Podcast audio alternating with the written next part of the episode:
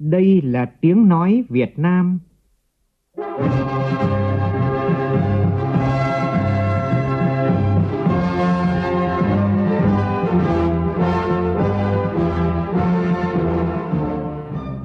là tiếng nói Việt Nam, phát thanh từ Hà Nội, thủ đô nước Cộng hòa xã hội chủ nghĩa Việt Nam.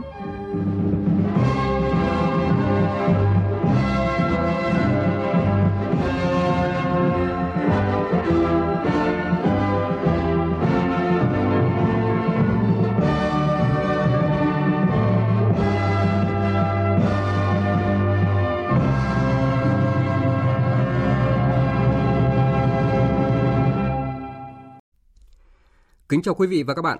Mời quý vị và các bạn nghe chương trình Thời sự sáng thứ tư ngày 25 tháng 8, tức ngày 18 tháng 7 năm Tân Sửu của Đài Tiếng nói Việt Nam. Chương trình có những nội dung chính sau đây.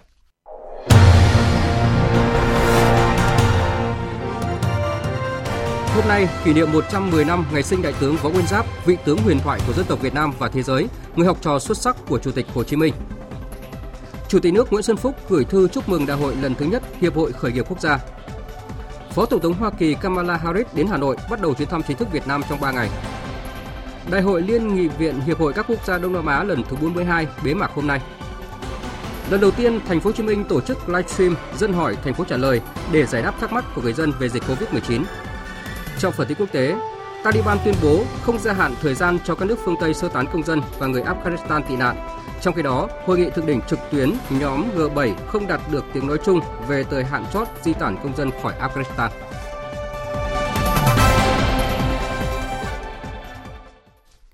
Bây giờ là nội dung chi tiết.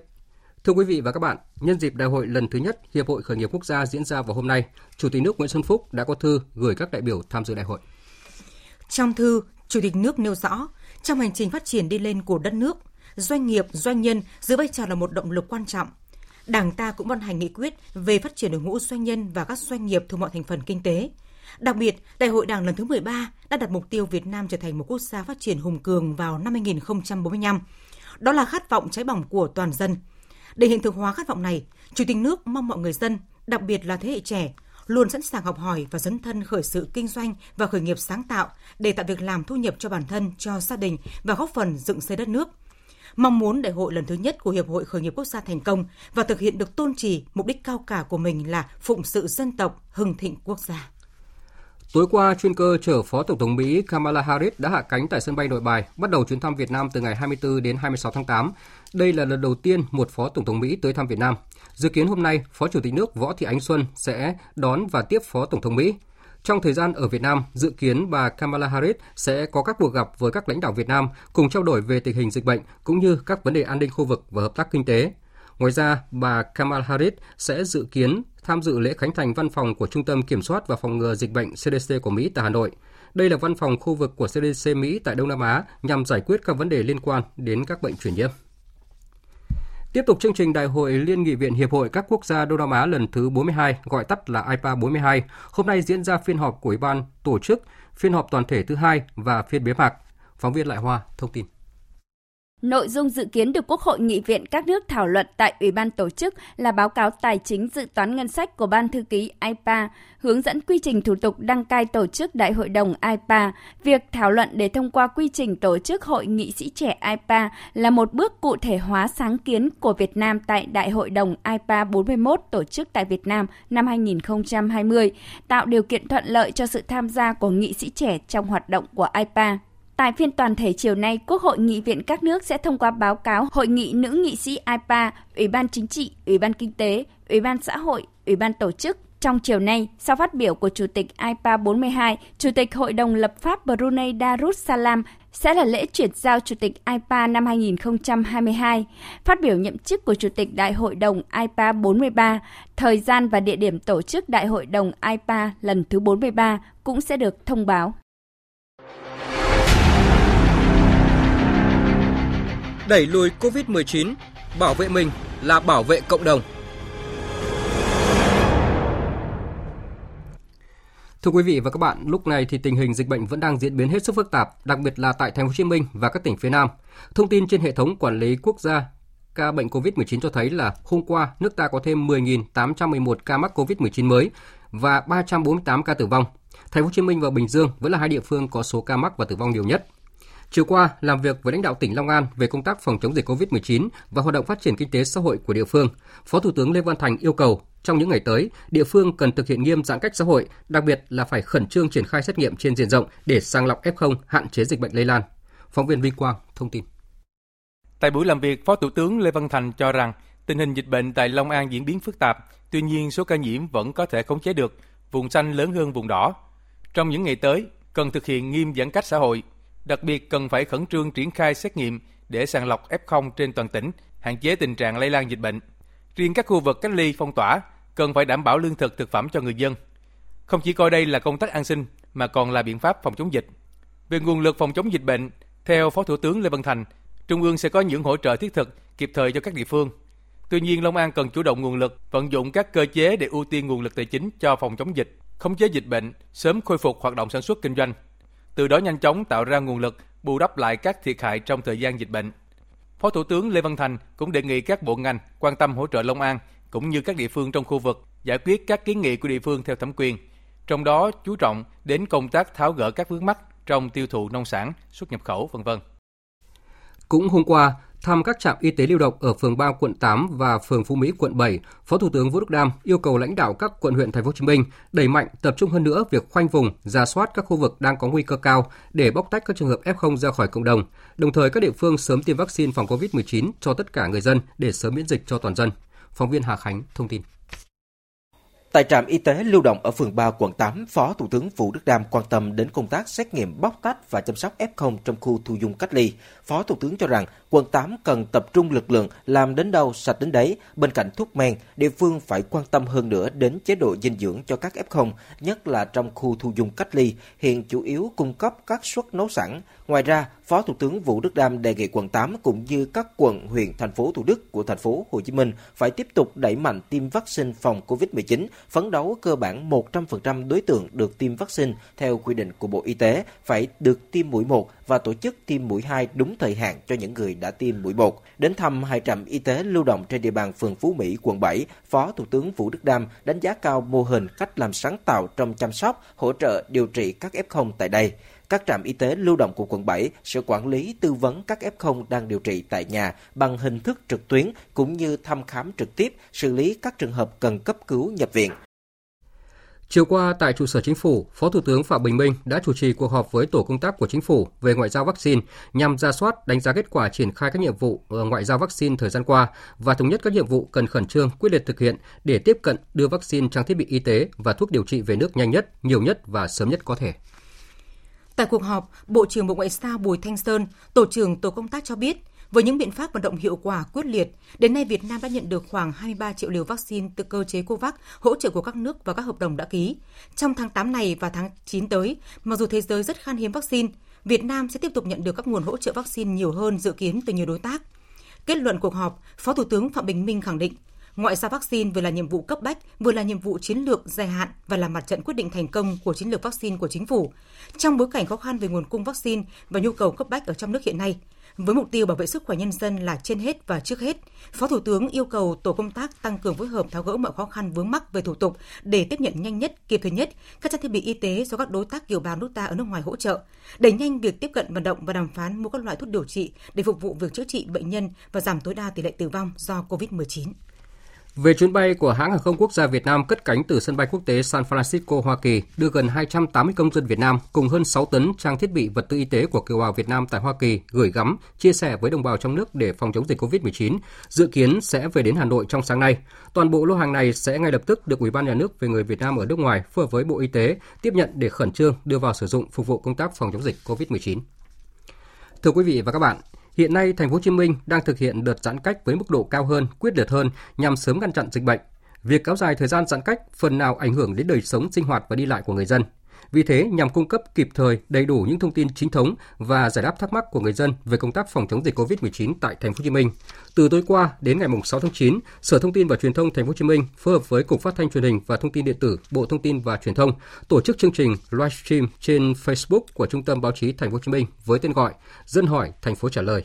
Tin của phóng viên Vũ Hưởng một câu hỏi mà linh cũng à, đưa ra để mình giải quyết luôn tham gia chương trình có ha. ông lê quang tự do phó cục trưởng cục phát thanh và truyền hình truyền hình thông tin điện tử bộ thông tin và truyền thông và ông lâm đình thắng giám đốc sở thông tin và truyền thông thành phố hồ chí minh cùng mc quyền linh đây là lần đầu tiên thành phố Hồ Chí Minh tổ chức livestream giải đáp thắc mắc về dịch Covid-19 nên đã thu hút được sự chú ý đông đảo của người dân. Tại chương trình, đại diện thành phố Hồ Chí Minh và Cục Phát thanh và Truyền hình Thông tin điện tử, Bộ Thông tin và Truyền thông đã thông tin kịp thời khá đầy đủ và chi tiết về diễn biến dịch bệnh, số ca nhiễm mới, số ca khỏi bệnh, số ca tử vong theo từng đơn vị quận huyện trên địa bàn thành phố Hồ Chí Minh. Đồng thời thông tin đến người dân những quy định chính sách mới của thành phố trong công tác phòng chống Covid-19. Trả lời câu hỏi của chị Nguyễn Thị Sáu ở quận 5, ngoài 17 nhóm mà chính quyền cho phép đi trên đường trong thời gian giãn cách thì còn những trường hợp nào được phép đi lại hay không? Ông Lâm Đình Thắng, Giám đốc Sở Thông tin và Truyền thông thành phố Hồ Chí Minh cho biết. Trong thời gian vừa qua thì à, qua cái khảo sát của nhiều kênh thông tin á thì chúng tôi thấy là có ba cái nhóm người dân mà mong muốn ra đường mà công việc rất là khẩn cấp. Một là cái người đi tiêm vaccine. Và cái người đi tiêm vaccine mà muốn ra đường á thì là sẽ có phải tin nhắn chính quyền sẽ nhắn một cái tin cho bà con để mời bà con đi tiêm thì phải có tin nhắn đó thì mới được ra đường hoặc là giấy hạn ha, có à. cái giấy hạn nữa cái thứ hai nữa là bà con mà đi cấp cứu đi cấp cứu thì là không cần giấy tờ gì cả à, còn nếu mà bà con mà đi dạng khám sức khỏe định kỳ á, thì phải có giấy hẹn của bệnh viện.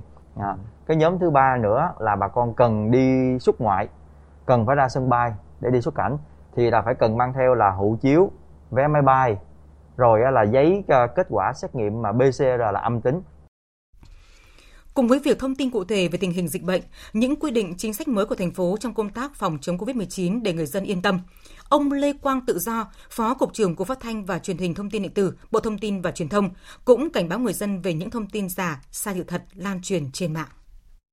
Cái bức tranh về tin giả liên quan đến dịch Covid này nó gần đây thì nó chỉ tập trung vào mấy nhóm vấn đề này thôi. Một là kích động chia rẽ. Cái nhóm thứ hai là uh, nói sai sự thật hoặc là không có căn cứ khoa học về vaccine đó. vaccine này tốt vaccine này xấu à. vaccine này là nên chích tin về cái tình hình ở những cái khu phong tỏa khu cách ly để làm cho cái người dân vùng đó gây hoang mang và cái cuối cùng á, là những cái thông tin liên quan đến cái tin có xe tăng vào gác trước cổng chẳng hạn như vậy đó. Đó. Dạ. rồi là người dân là là sẽ là không có được cứu trợ Thưa quý vị và các bạn, những ngày qua, khi mà dịch COVID-19 diễn biến phức tạp, ở nhiều tỉnh thành phố như là Hà Nội, Thành phố Hồ Chí Minh đã tiến hành cách ly xã hội theo chỉ thị 15 và 16 của Thủ tướng Chính phủ. Trong khi đại bộ phận người dân tuyệt đối chấp hành chỉ thị của Thủ tướng nhằm chung tay đẩy lùi dịch bệnh, thì vẫn có những ý kiến đi ngược lại số đông cho rằng cách ly xã hội là hạn chế quyền tự do đi lại của người dân. Quan điểm đó có đúng không hay chỉ là luận điệu nói lấy được đi ngược lại lợi ích của số đông? Phân tích của biên tập viên Đài Tiếng nói Việt Nam. Nhấn mạnh Cách ly xã hội là một tình huống pháp lý được quy định trong luật phòng chống bệnh truyền nhiễm năm 2007. Phó giáo sư tiến sĩ Trần Đắc Phu, cố vấn Trung tâm đáp ứng khẩn cấp sự kiện y tế công cộng Việt Nam cho rằng, cách ly xã hội mang ý nghĩa là giữ khoảng cách trong xã hội để đối phó với tình huống nguy hiểm, bùng phát dịch bệnh, giữ khoảng cách giữa người với người, cộng đồng với cộng đồng và hoàn toàn không phải là ngăn cấm giao thông, càng không phải ngăn sông cấm chợ hay phong tỏa xã hội mà các bạn biết ấy, trong phòng chống ờ, Covid-19 này ấy, thì một trong những cái biện pháp là chúng ta phải giãn cách xã hội. Mà trong cái giãn cách xã hội ấy, thì là có những cái việc như chúng ta phong tỏa một cái vùng nào đó không được đi lại để đảm bảo bảo vệ sức khỏe cho người dân là trên hết. Và tôi cho rằng kể cả từ vấn đề luật pháp tới các vấn đề các cái ờ, nghị định của chính phủ cũng như là các cái Ờ, thông tư hướng dẫn của Bộ Y tế và cục các ngành thì đều nó phù hợp và cũng không phải là chỉ Việt Nam mới thực hiện cái việc này tất cả các nước trên thế giới khi mà dịch nó bùng phát thì đều phải thực hiện các cái biện pháp giãn cách xã hội và việc phong tỏa thì mới có thể chống được cái dịch Covid-19 này. Khẳng định giãn cách xã hội là giải pháp cần thiết và hoàn toàn đúng luật. Tiến sĩ Lê Thanh Vân, đại biểu Quốc hội khóa 15 cho rằng hiểu cách ly xã hội hạn chế tự do đi lại của người dân là cách hiểu sai cơ bản về chức năng của nhà nước trong những tình huống cần thiết như dịch bệnh lây lan. Trong những tình huống đó, việc bảo vệ sức khỏe và tính mạng của nhân dân là trên hết, trước hết. Về nguyên lý là quyền tự do cá nhân không ảnh hưởng đến các cái quyền khác của cá nhân khác. Ở trong đây đó là quyền được sống, quyền được chăm sóc sức khỏe. Mà lại để cho tự do để mà truyền nhiễm ờ, bệnh tật như thế, mà lại không có ngăn chặn thế hiểu thế là không đúng hiểu thế là sai lệch là tiếp tay cho ờ, dịch bệnh, tiếp tay cho các cái thế lực là muốn hủy diệt sức khỏe của người dân và trật tự quản lý của nhà nước. Như vậy, giải pháp giãn cách là hoàn toàn đúng luật và là giải pháp cần thiết được nhà nước đưa ra trong điều kiện dịch bệnh lây lan để bảo vệ cộng đồng. Do vậy, quan điểm cho rằng cách ly xã hội là hạn chế tự do đi lại của công dân là cách hiểu hẹp hòi, ích kỷ và đi ngược lại với lợi ích chung của cộng đồng. Thời sự VOV nhanh, tin cậy, hấp dẫn. Quý vị và các bạn đang nghe chương trình Thời sự sáng của Đài Tiếng nói Việt Nam. Thưa quý vị, hôm nay kỷ niệm 110 năm ngày sinh Đại tướng Võ Nguyên Giáp, người vẫn được gọi với cái tên thân mật Anh Văn. Cuộc đời và sự nghiệp của vị Tổng Tư lệnh Quân đội Nhân dân Việt Nam đã đưa ông lên tầm cao của các danh tướng thế giới. Đức độ và tài năng đã đem lại cho ông niềm tin yêu trọn vẹn của toàn đảng, toàn dân, toàn quân, lòng mến mộ của bạn bè quốc tế. Với những ai đã từng được gặp, được làm việc cùng đại tướng để có những kỷ niệm khó quên, vì ông không chỉ là một nhà cầm quân tài ba mà còn là vị tướng đầy nhân văn. Trung tướng Nguyễn Quốc Thước, anh hùng lực lượng vũ trang nhân dân là một trong những người có may mắn ấy. Kỷ niệm về vị tướng huyền thoại, ông đã kể, đã chia sẻ, nhưng cứ mỗi lần nhắc nhớ, cảm xúc lại đông đầy. Phóng viên Hân My ghi lại câu chuyện của Trung tướng Nguyễn Quốc Thước với lần đầu tiên được gặp đại tướng.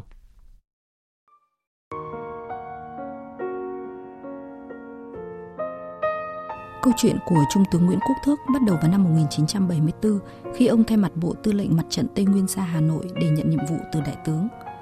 Ở tuổi 95, nhưng giọng nói của Trung tướng Nguyễn Quốc Thước vẫn còn sang sảng đầy nhiệt huyết khi kể về kỷ niệm của những ngày đó khi ông gặp đại tướng ở nhà riêng 30 Hoàng Diệu. Trung tướng kể, khác hẳn với suy nghĩ của ông, nghe báo cáo tình hình chiến trường Tây Nguyên xong, đại tướng không vội vã mà vẫn ung dung tự tại, rồi hỏi chuyện tình hình bộ đội, tình hình của nhân dân ở những vùng căn cứ. Trung tướng Nguyễn Quốc Thước đã trả lời. Năm 68-69 là cực kỳ khó khăn đối với bộ Tây Nguyên. Bộ đội đánh giặc về trước được hai làng gạo một ngày, phải tự túc tiệm rau rừng mà ăn suốt trong hai năm. Và cho đến năm 1970, lúc đường dây 559 được phục hồi, thì tiếp tế đoàn 559 được chú đáo, gạo, thuốc men, đạn dược được đầy đủ. Bộ đội mỗi ngày được ăn no, có thuốc men chữa bệnh. Đặc biệt, chúng tôi đang còn dành một số gạo để tiếp tế cho bà con ở khu căn cứ. Thì đại tướng lúc nghe bây giờ, nét mặt đại tướng cũng rất vui lên. Thế thì được rồi, Trung tướng Nguyễn Quốc Thước khi đó là thượng tá quyền tham mưu trưởng mặt trận Tây Nguyên vẫn nhớ rõ sự quan tâm của đại tướng khi hỏi chuyện gia đình của ông. Khi được biết 10 năm vào chiến trường chưa được về thăm gia đình do hoàn cảnh chiến đấu, đại tướng rất xúc động và hứa rằng lần tới khi hoàn thành xong nhiệm vụ sẽ cho phép ông về thăm gia đình 3 tháng. Rồi đại tướng hỏi chuyện về con cái, rồi việc sắp xếp để vợ chồng ông gặp mặt lần ra Hà Nội. Tất cả cử chỉ, nét mặt, lời nói, sự ân cần của đại tướng, Trung tướng Nguyễn Quốc Thước không bao giờ quên. Và đúng như theo nhận định, tình hình của Bộ Tổng Tư lệnh thực hiện phương châm chấp thời cơ giải quyết nhanh thắng nhanh, chiến dịch Tây Nguyên đã thắng lợi. Thì đúng là chỉ còn một ngày rưỡi. Học sâu vào chúng ta đã đánh chiếm được 30 tuần.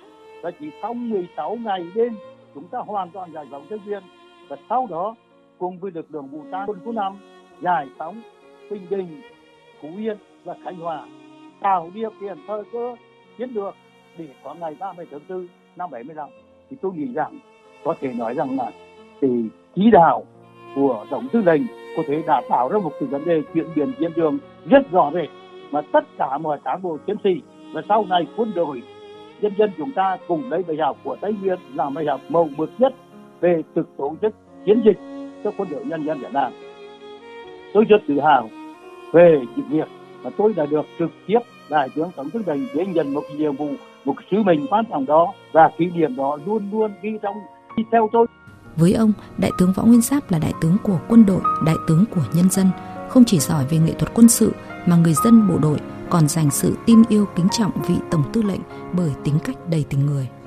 Đó cũng chính là sức mạnh đoàn kết được các lực lượng làm nên chiến thắng. Sau này, khi làm tư lệnh quân khu 4 công tác tại hội cựu chiến binh hay khi nghỉ hưu, ông cũng được nhiều lần gặp, làm việc và được nhận sự quan tâm chỉ đạo từ đại tướng. Nhưng kỷ niệm về lần đầu gặp đại tướng được tiếp nhận nhiệm vụ từ vị tổng tư lệnh vẫn nguyên vẹn trong trí nhớ của ông cách đây mấy chục năm. Thưa quý vị và các bạn, với tình cảm sâu sắc tưởng nhớ đại tướng, Đài Tiếng nói Việt Nam sẽ thực hiện chương trình đặc biệt Võ Nguyên Giáp, vị tướng huyền thoại, phát sóng lúc 7 giờ 15 phút sáng nay, đúng sinh nhật của ông, trên kênh Thời sự VV1. Mời quý vị và các bạn chú ý đón nghe.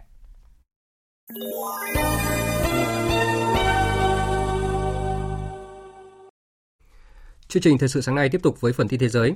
Tại cuộc họp báo hôm qua, người phát ngôn lực lượng Taliban tại Afghanistan Mujahid tuyên bố sẽ không gia hạn thời gian cho các nước phương Tây sơ tán công dân và người Afghanistan tị nạn, đồng thời cũng kêu gọi người dân ở lại cùng nhau xây dựng đất nước. Tôi phải nhắc lại rằng, người Mỹ muốn rút quân trước ngày 31 tháng 8. Đây cũng là điều đã sai với thỏa thuận. Chúng tôi muốn nói với họ rằng, hãy sơ tán trước thời điểm này, vì họ có đủ phương tiện để làm như vậy. Họ đang có máy bay, sân bay. Họ phải sớm đưa lực lượng rời khỏi Afghanistan. Chúng tôi cũng không ủng hộ người Afghanistan rời đi và không cho phép họ rời đi sau ngày 31 tháng 8. Chúng tôi cũng không cho phép người Mỹ ở đây. Đó là quan điểm nghiêm túc của chúng tôi. Trong khi đó, lãnh đạo bảy nền kinh tế phát triển G7 kết thúc cuộc họp thượng đỉnh trực tuyến hôm qua mà không đạt được tiếng nói chung về việc kéo dài thời hạn chót di tản tại Afghanistan qua ngày 31 tháng 8, nhưng thống nhất sẽ làm việc với lực lượng Taliban dựa trên một số điều kiện. Phóng viên Quang Dũng, thường trú Đài tiếng nói Việt Nam tại Pháp, theo dõi khu vực Tây Âu, đưa tin. Tại hội nghị, Tổng thống Mỹ Joe Biden đã từ chối đề nghị từ Thủ tướng Anh Boris Johnson về việc kéo dài thời gian tiến hành cầu hàng không nhân đạo tại Afghanistan đến sau ngày 31 tháng 8, thời điểm mà chính quyền Mỹ dự tính rút toàn bộ lực lượng quân đội Mỹ khỏi Afghanistan. Việc chính quyền Mỹ từ chối kéo dài thời hạn thực hiện chiến dịch di tản tại Afghanistan được xem là một thất bại lớn đối với Thủ tướng Anh Boris Johnson. Nhiều chính trị gia tại Anh đã ngay lập tức lên tiếng chỉ trích việc Tổng thống Mỹ Joe Biden từ chối đề nghị của Anh, cho rằng quan hệ đặc biệt giữa Mỹ và Anh đã chấm dứt và hiện tại là thời điểm mà quan hệ Mỹ-Anh ở mức thấp nhất kể từ sau cuộc khủng hoảng kênh đào Suez năm 1956. Ngoài các thảo luận về chiến dịch di tản, các lãnh đạo G7 cũng đã bàn về cách thức phản ứng với lực lượng Taliban. Là nước chủ trì hội nghị, phía Anh đã không đưa ra các đề xuất về việc trừng phạt Taliban, nhưng cho biết các nước G7 thống nhất sẽ chỉ giải ngân các tài sản bị đóng băng của Afghanistan ở nước ngoài, một khi phía Taliban đồng ý thực hiện một số cam kết. Tân Thủ tướng Israel Naftali Bennett hôm qua đã lên đường thăm Mỹ nhằm thúc đẩy sự hợp tác giữa hai nước, trong đó trọng tâm là bàn về quyết sách đối với Iran. Phát biểu trước khi lên máy bay, Thủ tướng Israel cho biết. Bây giờ tôi sẽ đến Washington để gặp Tổng thống Mỹ Joe Biden, một người bạn tốt và lâu đời của đất nước Israel. Chúng tôi sẽ thảo luận về nhiều vấn đề, nhưng trên hết là vấn đề Iran và chương trình hạt nhân của nước này. Iran đang hành xử gây hấn trong khu vực. Tôi sẽ nói với Tổng thống Mỹ, đã đến lúc ngăn chặn Iran và chấm dứt mọi vấn đề này. Vừa rồi là phần tin thời sự quốc tế, còn bây giờ là thời gian dành cho phần tin thể thao.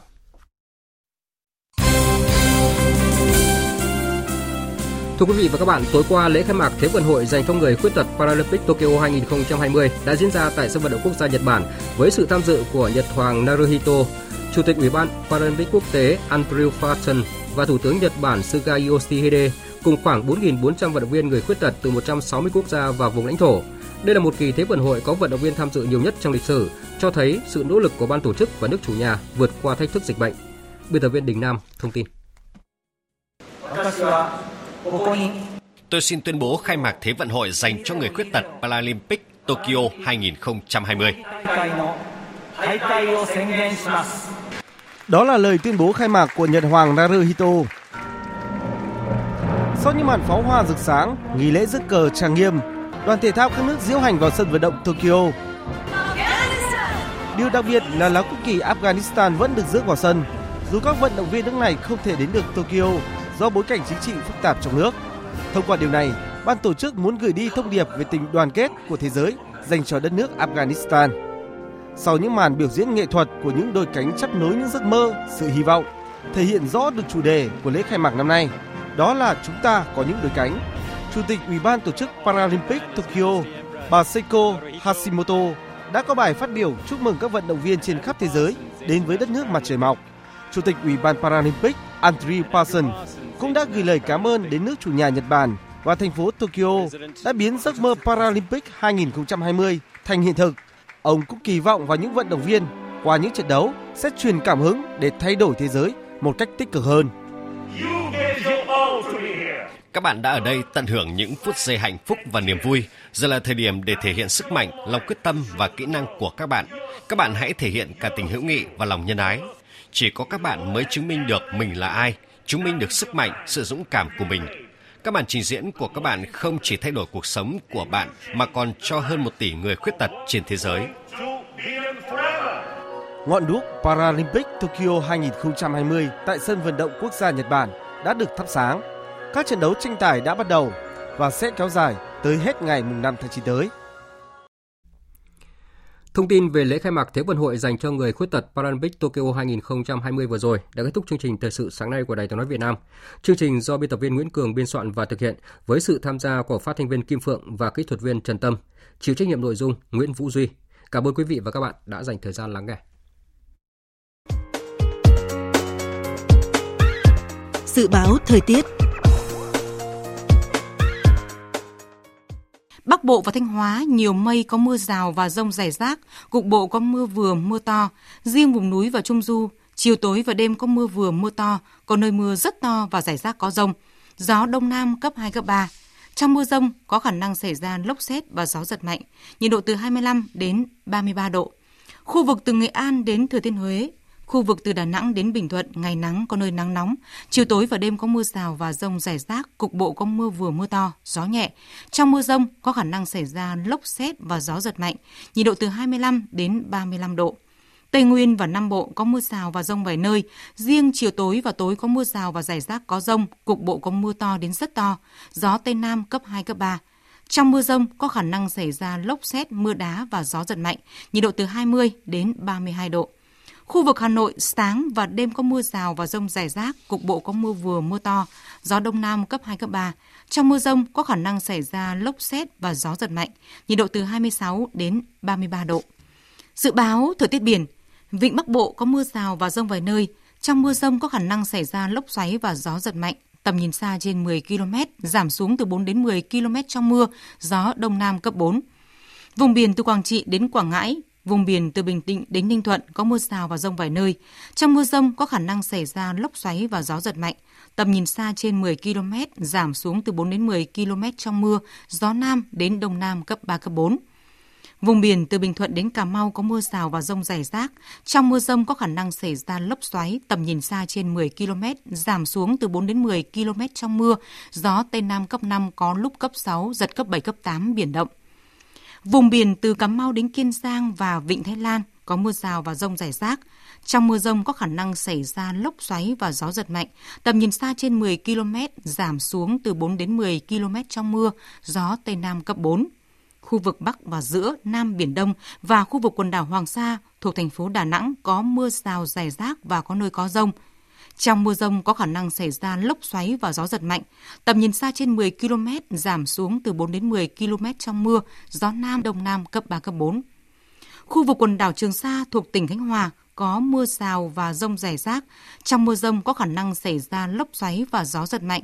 Tầm nhìn xa trên 10 km, giảm xuống từ 4 đến 10 km trong mưa. Gió Tây Nam cấp 4, cấp 5.